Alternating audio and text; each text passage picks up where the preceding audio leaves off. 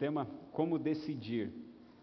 E essa é uma luta constante, né, porque nós estamos sempre buscando é, encontrar o caminho certo para todas as nossas decisões.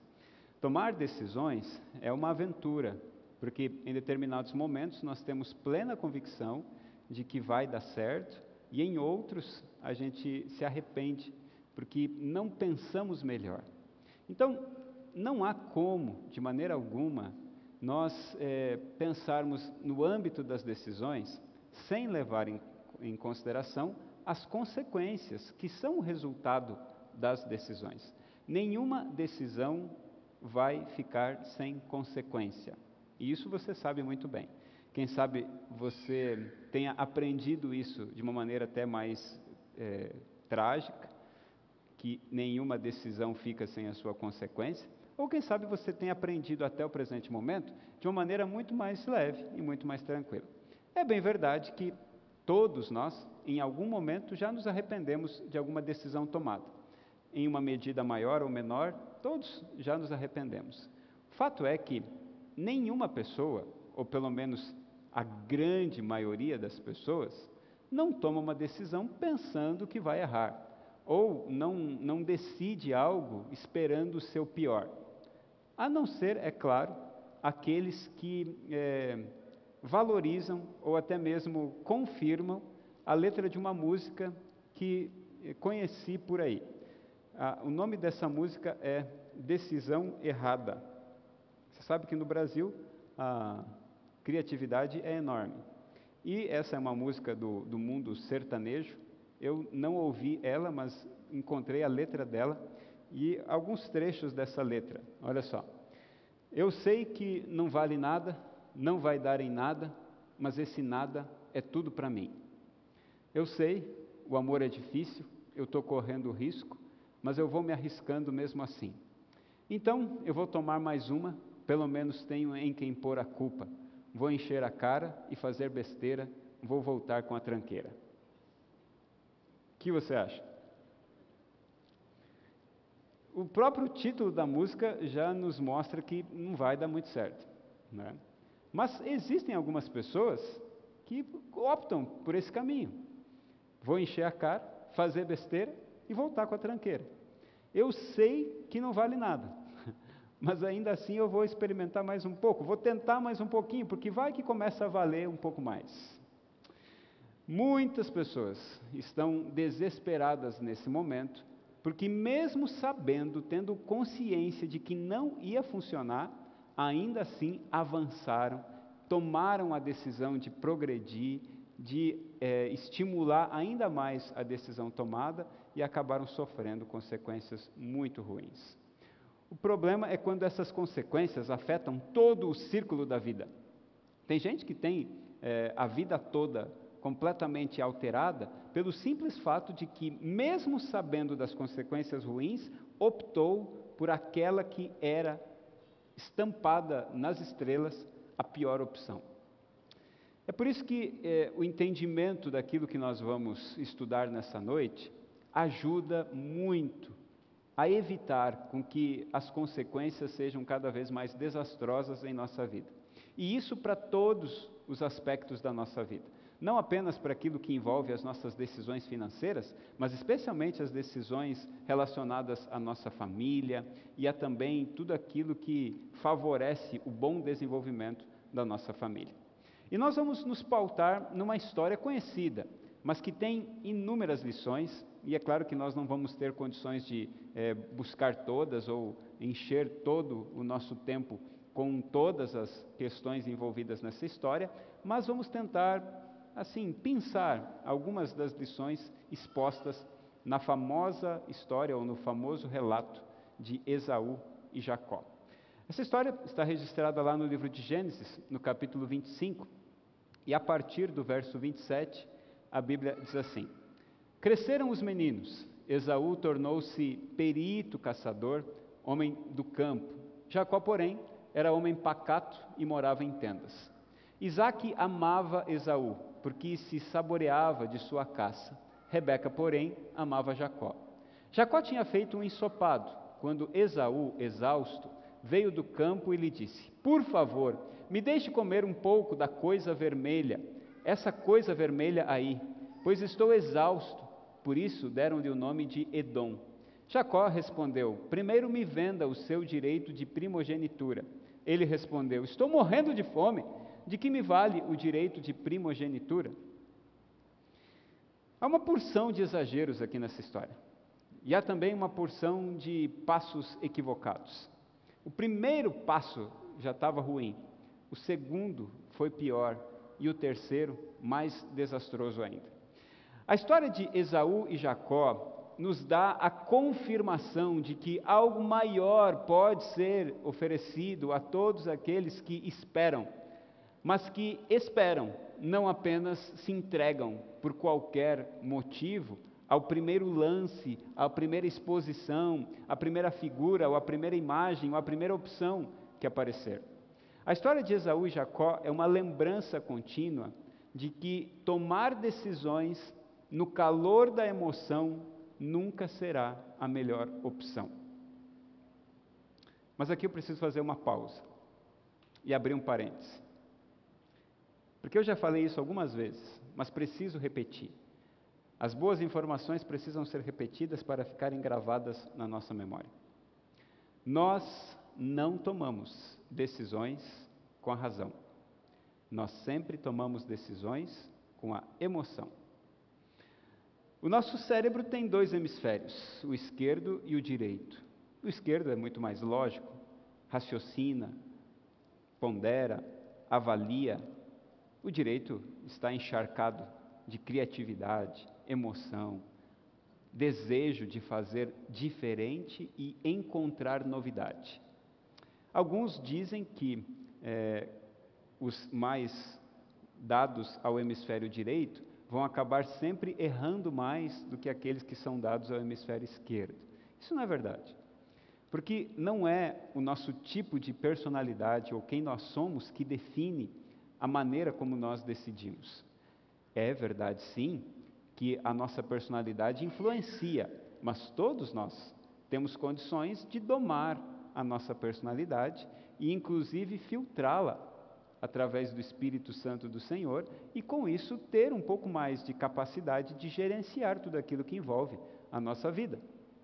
O nosso córtex pré-frontal, essa parte aqui mais é, avante do nosso cérebro, ela tem esse, esse papel, filtrar tudo aquilo que as amígdalas, que são os elementos assim mais é, avantajados quanto à exposição, podem é, ocasionar, quem sabe, um, um, uma calmaria mais intensa naquilo que está se tentando provocar.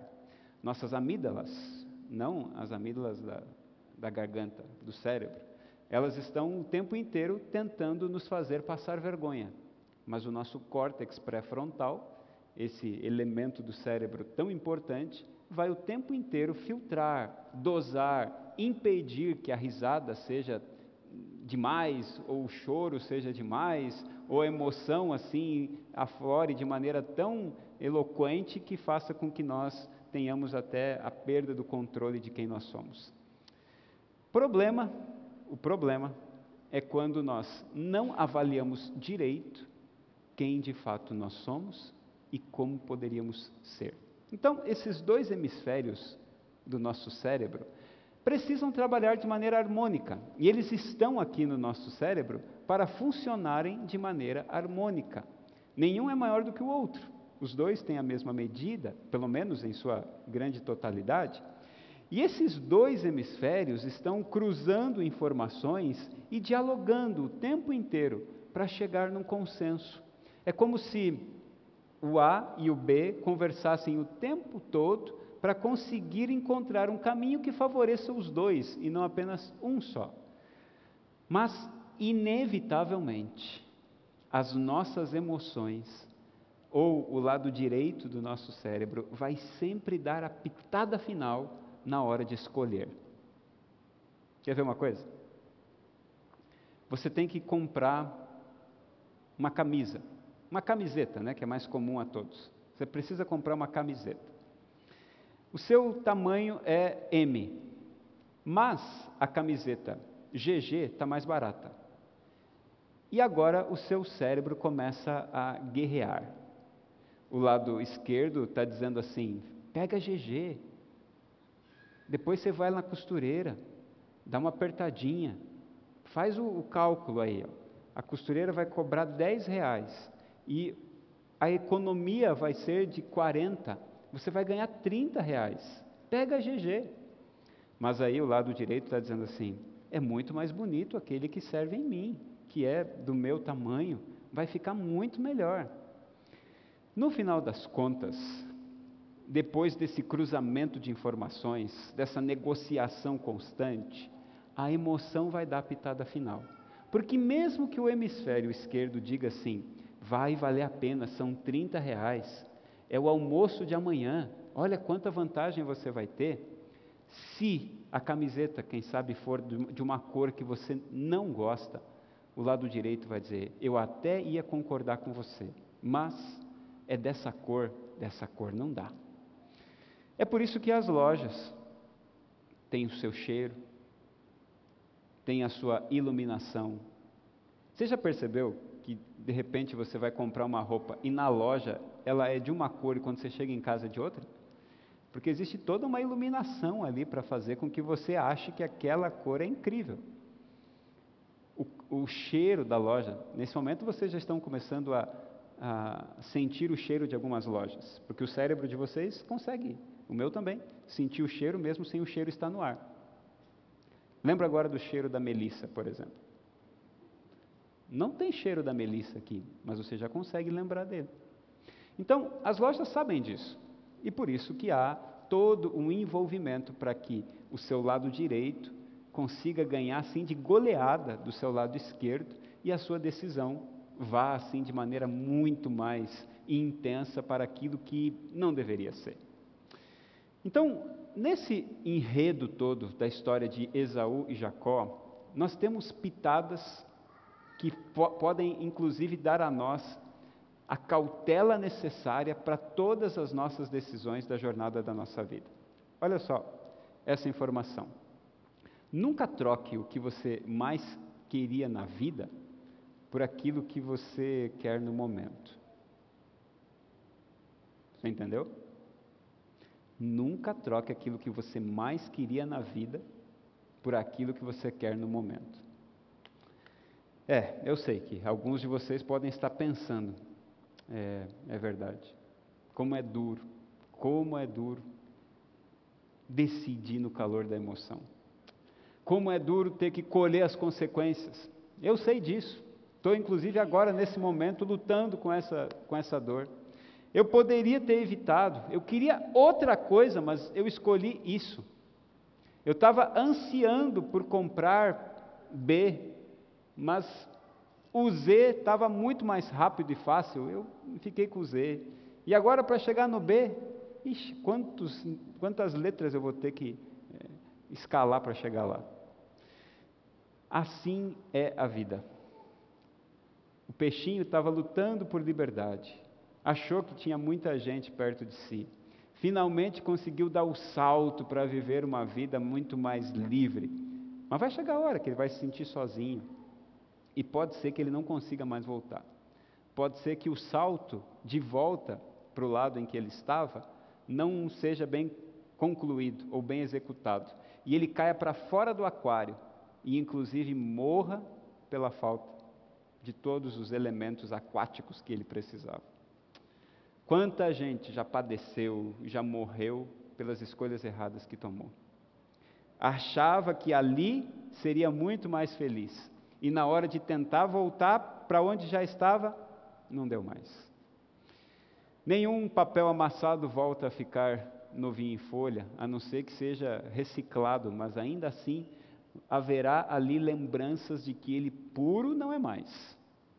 Todas as nossas histórias, em algum momento, vão cobrar a consequência ou o preço da consequência. Então, não troque de maneira alguma o que você mais quer na vida por aquilo que você mais quer no momento. Isaú estava muito cansado. E veja, toda vez que o muito ou o pouco aparece na nossa história, esse não é o melhor momento para tomarmos decisões. Se Esaú estava muito cansado, ele não deveria de maneira alguma raciocinar direito para é, apresentar a sua escolha.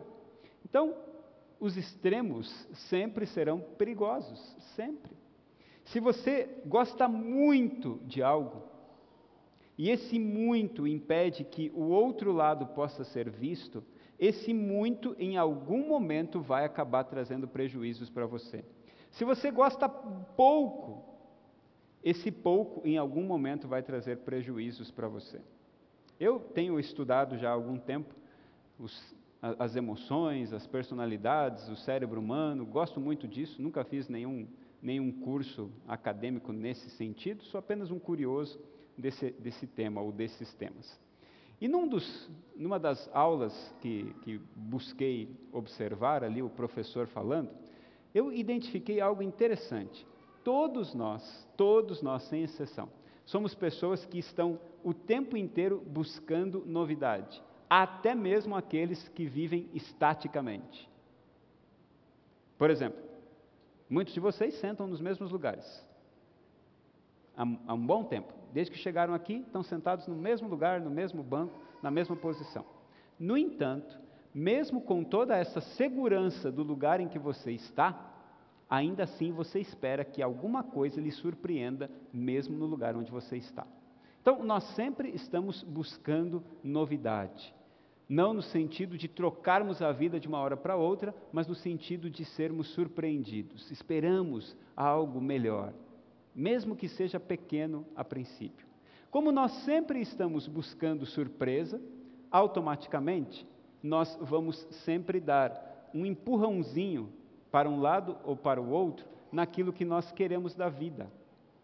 Vou dar um exemplo mais fácil de ser compreendido. Imagine que você quer dar uma repaginada no seu visual, mas você não quer ser muito ousado. Então você vai apenas pedir para o cabeleireiro ou a cabeleireira, assim, dar um leve toque para que a mudança seja suficiente a ponto de você enxergar no espelho algo diferente, mas que lhe traga segurança. Já tem aqueles que são um pouco mais ousados que vão querer uma mudança radical. A mudança radical ou pequena faz parte dessa nossa constante necessidade de sermos surpreendidos problema está quando nós queremos fazer mudanças, quando estamos muito ou pouco alguma coisa. Eu estou muito eufórico, eu estou assim, eletrizado com alguma situação que está acontecendo e eu preciso agora tomar uma decisão. Não vai ser uma boa hora para você tomar essa decisão. Eu estou bem borocochô, estou que nem aquela, aquela raposa, ó céus, ó vida, ó azar, nada dá certo e eu preciso tomar uma decisão. Não vai dar certo também. Espera um pouco, espera um pouquinho, deixa a poeira baixar, concentra, pede ajuda ao Senhor, tranquiliza o seu coração. E aqui vai, já de cara, o resumo da mensagem dessa noite. Quer acertar nas suas decisões? Quer acertar mesmo nas suas decisões? Quando você estiver por tomar uma decisão, você precisa estar em paz. E a opção, ou uma das opções, precisa lhe trazer paz. Porque se ela não te trouxer, não vai funcionar. A paz é um elemento que só o Senhor pode dar. Eu não estou dizendo a você que você precisa ter assim aquele sentimento, você vai agora ficar num lugar solitário, vai buscar lá o Morro de Santo Antônio, e lá depois de subir o Morro de Santo Antônio, você vai ficar ali parado por alguns momentos, e quando você tiver aquele sentimento, então você vai tomar a sua decisão. Não é, não é isso que eu estou dizendo. Porque verdadeira paz brota do Senhor. Então, se o seu coração está angustiado, não é momento de tomar decisão. Se você está ali ansioso, se, se, se, se a maneira como o seu corpo está reagindo começa a contorcer o seu estômago, sabe? Nosso corpo ele vai dando todos os sinais. Então, quando o coração está saindo pela boca, quando você está ali com os nervos à flor da pele, quando você não consegue nem mais raciocinar de tantas emoções que você está sentindo, não é hora de tomar decisão. Porque a boa decisão produz paz. A boa, deci boa decisão an vem antes de uma paz que lhe acalma. Se algo não está lhe trazendo paz, não é a melhor decisão. Me permita mostrar isso através do exemplo da Bíblia. Esaú olhou para o guisado de Jacó. E Jacó deu o preço do seu guisado. Jacó, por favor, me dá um pouco dessa comida, dessa coisa vermelha, como diz a nova Almeida atualizada, essa versão da Bíblia. Me dá um pouco dessa coisa vermelha.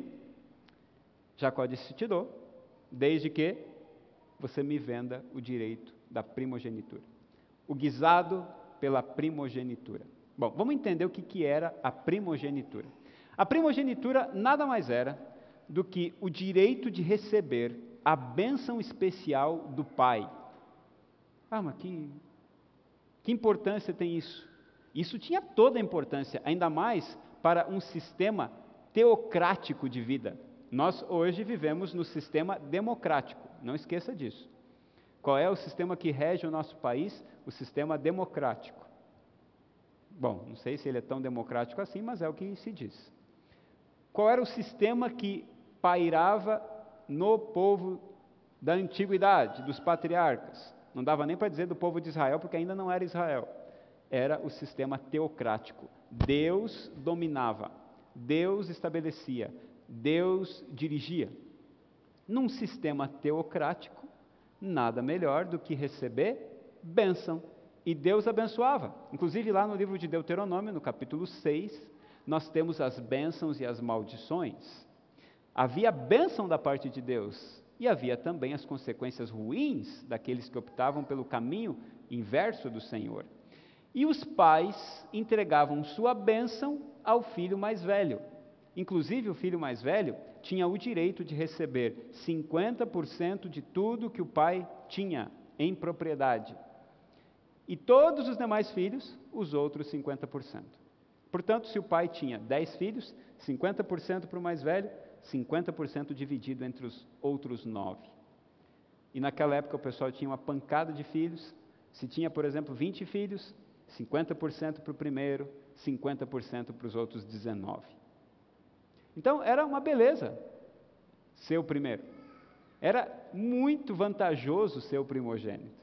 Além disso, havia também a bênção especial. Normalmente o primogênito imperava sobre os mais novos. O primogênito tinha muito maiores condições de ser aquele que iria governar ou comandar todas as propriedades e investimentos de seu pai.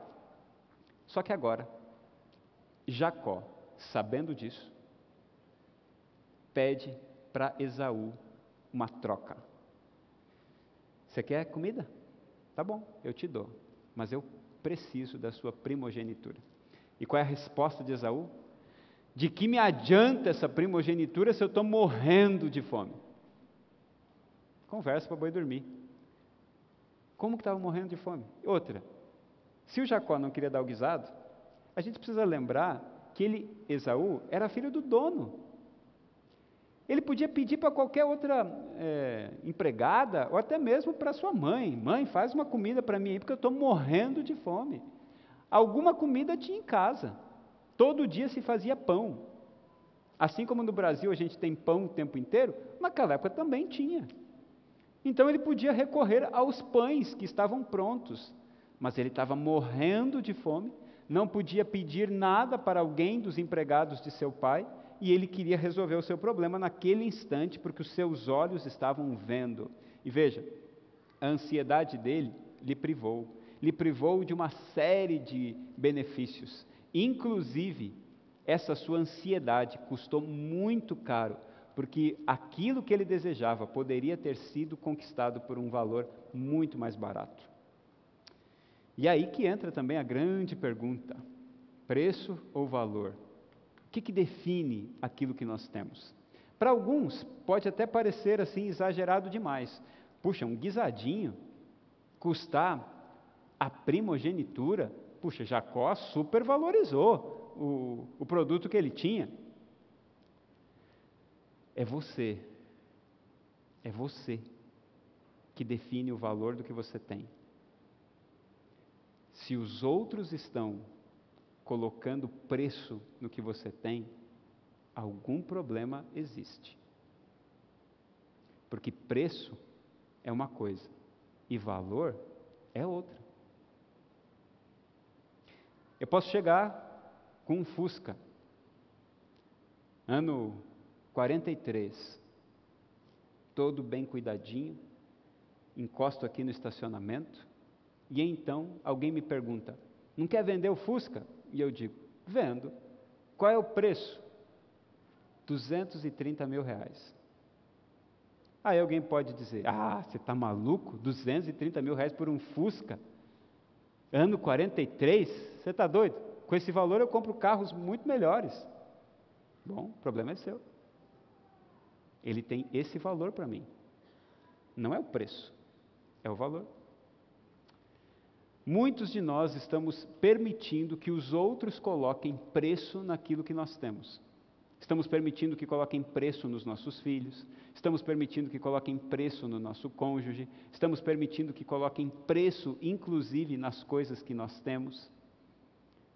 Sim, porque se você optou em comprar algo por causa do outro, perdeu o valor, ganhou preço. Se foi por causa do outro, perdeu o valor e ganhou preço. Poxa, eu ia comprar esse daqui, mas como é que vai ser se eu chegar com esse? O que, que vão pensar de mim? Pronto, não é mais valor, é preço. E a nossa vida não pode ser pautada por preço. A nossa vida precisa ser pautada por valor. A minha esposa tem o mais alto valor e ninguém vai colocar o preço. Os meus filhos têm o mais alto valor e ninguém vai colocar o preço. Porque no dia em que eu começar a comparar, puxa, mas ela é, não é tão bem assim quanto a outra, e aquela outra opção lá, pronto, perdeu o valor, começou a ganhar preço. Quando as comparações começam a surgir, perdeu o valor e ganhou preço. E o preço é dado pelos outros, e os outros podem dar o preço que quiserem. E alguns de nós caímos, caímos nessa. Alguns de nós, inclusive, perdemos toda a nossa vida por causa desse problema. Tem gente, por exemplo, que acha que consegue tudo o que quer com o dinheiro que tem e se dá mal. Porque, embora muitas coisas tenham preço, milhares de outras têm valor. E o valor é superior ao preço. O meu Fusca 43 pode não fazer de 0 a 100 em 10 segundos, em 12 segundos. Quem sabe ele faça de 0 a 100 em um minuto e meio. Mas ainda assim, poderá ter um valor muito maior do que qualquer Ferrari que possa adentrar Cuiabá com todo o status e glamour que oferece. Esaú perdeu a oportunidade da primogenitura, porque ele tirou o valor e colocou preço. E Jacó simplesmente se aproveitou disso. Ah, você quer o guisado? Está morrendo de fome. Vai morrer agora se não comer o meu guisado? Então tá bom. Primogenitura para cá, guisado para lá. Esaú perdeu não só propriedades, não só dinheiro, porque isso daí ele reconquistou depois. Com trabalho árduo, ele conseguiu ser um homem bem-sucedido. Mas ele perdeu o mais importante de tudo, a bênção que pairava sobre o seu pai. Porque hoje, quando nós relembramos quem é El Shaddai, o Deus Todo-Poderoso, nós dizemos que ele é o Deus de Abraão, de Isaac e de Esaú. Não, de Jacó. Podia ter sido de Esaú, mas não foi. É o Deus de Abraão, de Isaac e de Jacó. Jacó, depois, teve o seu nome substituído por Israel, e o seu nome deu origem a todo o povo que nós hoje conhecemos como Israel. Mas quem sabe poderia ser a população de Israel, conhecida como a população de Edom ou de Esaú, e Edom era um segundo nome para Esaú. Quem sabe nós poderíamos estar conhecendo Israel como sendo Edom, mas não, é Israel.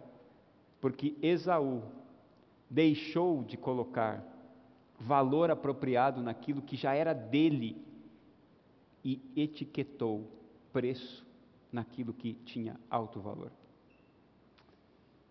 Sua esposa não tem preço, tem valor. Seu filho não tem preço, tem valor. Seu trabalho não tem preço, tem valor. É por isso que eu sempre digo para todas as pessoas que me procuram: ache uma coisa que você gosta muito de fazer. Encontre essa coisa. E você nunca vai precisar trabalhar por causa de salário. Eu sei que pode parecer assim muito superficial e fácil demais. Eu não estou dizendo que é fácil, eu estou dizendo que é simples. Porque tem gente que trabalha por preço. E cada vez que eu trabalho por preço, eu estou deixando que alguém coloque etiqueta em mim. E veja, todos os dias nós saímos para o trabalho e estamos dedicando nossas horas em função de um preço. Todos os dias nós temos que colocar o nosso tempo, que é tão precioso, um elemento tão vital da nossa vida, à disposição de alguém que estabeleceu um preço. E nós podemos escolher viver por preço ou viver por valor. Eu atesto a você, afirmo a você. Não tenho milhares de coisas que meus olhos desejam. E sei que nunca, nunca nesta vida eu terei. Nunca. Mas eu não troco, de maneira alguma, o que escolhi para a minha vida. Porque eu não trabalho, eu me divirto. E quão bom é quando a gente consegue isso. Mas quando a gente coloca etiqueta sobre as nossas coisas, sobre as pessoas que estão perto de nós, elas perdem o seu valor e começam então a ser comparadas. E toda comparação é trágica, perniciosa, devastadora e degradante. Quando eu começo a comparar, ah, mas é ela, ele, isso, aquilo, perdeu valor, ganhou preço. Meus amigos, Esaú chorou a sua primogenitura no entanto, ele já a tinha jogado fora. Quando Jacó vai lá usurpar a condição de Esaú e chega para o seu pai Isaac todo enfeitado, todo camuflado, todo é, montado, e Isaac aceita aquela cena toda, pois não enxergava mais direito, e estende a sua mão direita sobre o seu filho, ele sai com a primogenitura. E quando Esaú chega para receber o seu direito, ele não consegue receber. Chora amargamente o fato de não conseguir receber do seu pai aquilo que era por direito seu. Mas é um choro que não pode ser lamentado por nós. Porque ele já tinha vendido, ele já tinha entregue, ele já tinha colocado preço naquilo que era precioso um punhado de guisado. É isso. Embora ele chore, ainda assim as suas lágrimas não podem convencer nenhum de nós, pois tais lágrimas apenas indicam que a escolha foi errada. E como diz a letra da música que apresentei no começo, a única alternativa agora é encher a cara, porque não há mais nada para se fazer. Nenhuma decisão deve ser tomada no calor da, da emoção. E nessa noite eu queria que você saísse daqui entendendo que para tomarmos boas decisões, nós precisamos ter equilíbrio e ao mesmo tempo serenidade. Eu não estou falando que você tem que ser uma pessoa serena, porque tem gente que é mais agitada, é mais intensa, e está tudo certo. É o seu jeito de ser. Mas eu estou falando de paz porque até mesmo os mais agitados ou as mais agitadas personalidades ou temperamentos conseguem, em alguma medida, encontrar paz. E quando a paz reina, pode ter certeza que aí é o melhor momento para se tomar uma decisão. Alguns de nós vivemos ansiosos, né? Ansiosos por encontrar aqui e agora, nesse exato momento, a resposta que estamos procurando. Alguns de nós preferimos o aqui e agora. Mas essa pergunta precisa, de alguma maneira, fazer você refletir. A sua decisão vai lhe levar a algum lugar. Você vai gostar de estar lá? A sua decisão vai lhe levar para algum lugar. Então, visualize esse lugar. Enxergue esse lugar. É um bom lugar para você estar? É um lugar seguro? É um lugar estável? É um lugar de paz? Ou é um lugar angustiado e cheio de tormento? Há um tempo atrás, eu, motivado pela Black Friday, procurei comprar um produto e pensei comigo assim: vou dividir em 12 vezes, porque se for ruim, eu vou pagar só 10 reais por mês. Então a lembrança é só 10 reais. Eu nunca compro nada em mais de uma vez. Mas dessa vez decidi experimentar, porque eu, eu, eu vi ali a informação frete grátis, chega em três dias. Eu pensei, puxa, maravilhoso. Doze vezes, porque se for ruim, dezão por mês. Mês que vem acaba. E eu vou, acho que até fazer uma celebração, porque acabou. Porque ao longo desses 11 meses, cada vez que eu olho para aqueles 10 reais, dá uma raiva assim, no coração. Sabe? É a constante lembrança de uma decisão errada. Mas por quê? Frete grátis. Chega em três dias. E chegou mesmo. Mas quando eu olho para aqueles 10 reais na fatura, a gente não pode se arrepender desse, desse jeito. Eu sei que essa, essa minha história ela é muito simplória para outras histórias que acabam ferindo o coração na lembrança que você tem pela, pela decisão equivocada que tomou. Eu sei que para alguns não é só 10 reais. Para alguns pode ter sido até mesmo a ruptura de uma série de coisas, inclusive da vida. Mas eu queria lhe lembrar, queria lhe lembrar nessa noite, que nós estamos dentro de um lugar, um prédio cristão.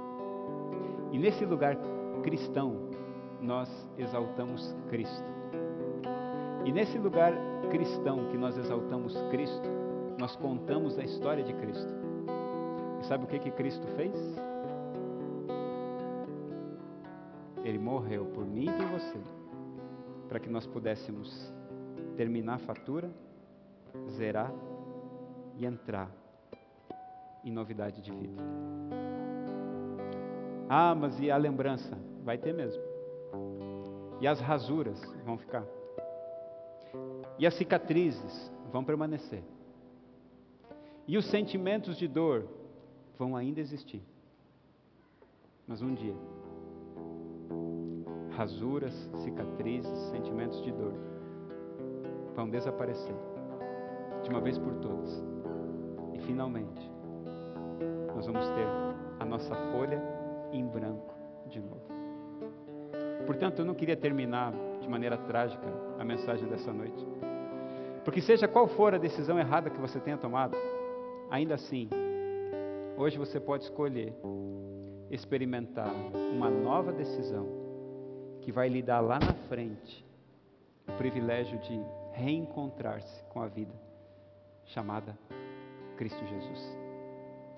E o que nós precisamos pedir para Ele o tempo inteiro é que Ele viva em nós e decida por nós. Porque quando a gente permite que Ele decida por nós, a nossa decisão se torna muito mais segura. E eu sei que você pode pensar assim: ah, pastor, mas Deus não fala comigo, Deus não, não dá um grito, Ele não liga para mim. Mas veja, tem um monte de sinais que Deus nos dá.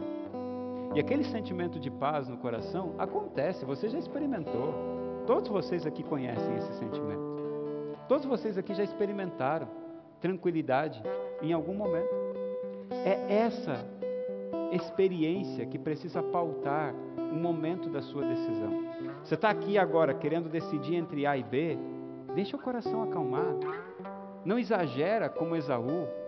Estou morrendo de fome, de que me adianta a primogenitura? Aguenta firme só mais um pouquinho. Segura os seus pés, suas mãos, seus olhos e deixe que o Senhor tome conta de suas mãos, seus pés e seus olhos. Porque se você der impulso a todo o mecanismo do seu cérebro que está gritando para você agir sem filtros, vai ser trágico, vai ser ruim, vai ser pernicioso, degradante e destrutivo. Tudo isso para lembrar que quando nós nos acalmamos no Senhor, Ele vive em nós, escolhe por nós, decide por nós. Eu espero que nessa noite você tenha entendido o resumo da mensagem. Só tome decisões quando estiver em paz. E quer saber? Vou repetir. Paz não é ausência de problema. Paz não é extermínio das dificuldades. Paz é paz em meio às dificuldades. É leveza mesmo diante da maior dor. É serenidade mesmo em meio ao turbilhão da necessidade das decisões. Se seu coração estiver em paz, esse é o bom momento para tomar decisão. Se não estiver, espera mais um pouco, clama mais ao Senhor e peça para que Ele viva em você, a ponto de tornar a sua decisão muito mais segura e assertiva também. E eu quero convidar você para cantar acerca disso e reconhecer no Senhor a necessidade de que Ele viva dentro do nosso coração domine sobre o nosso córtex pré-frontal, amígdalas e tudo mais que existe aqui dentro e reine soberano em toda a sua trajetória.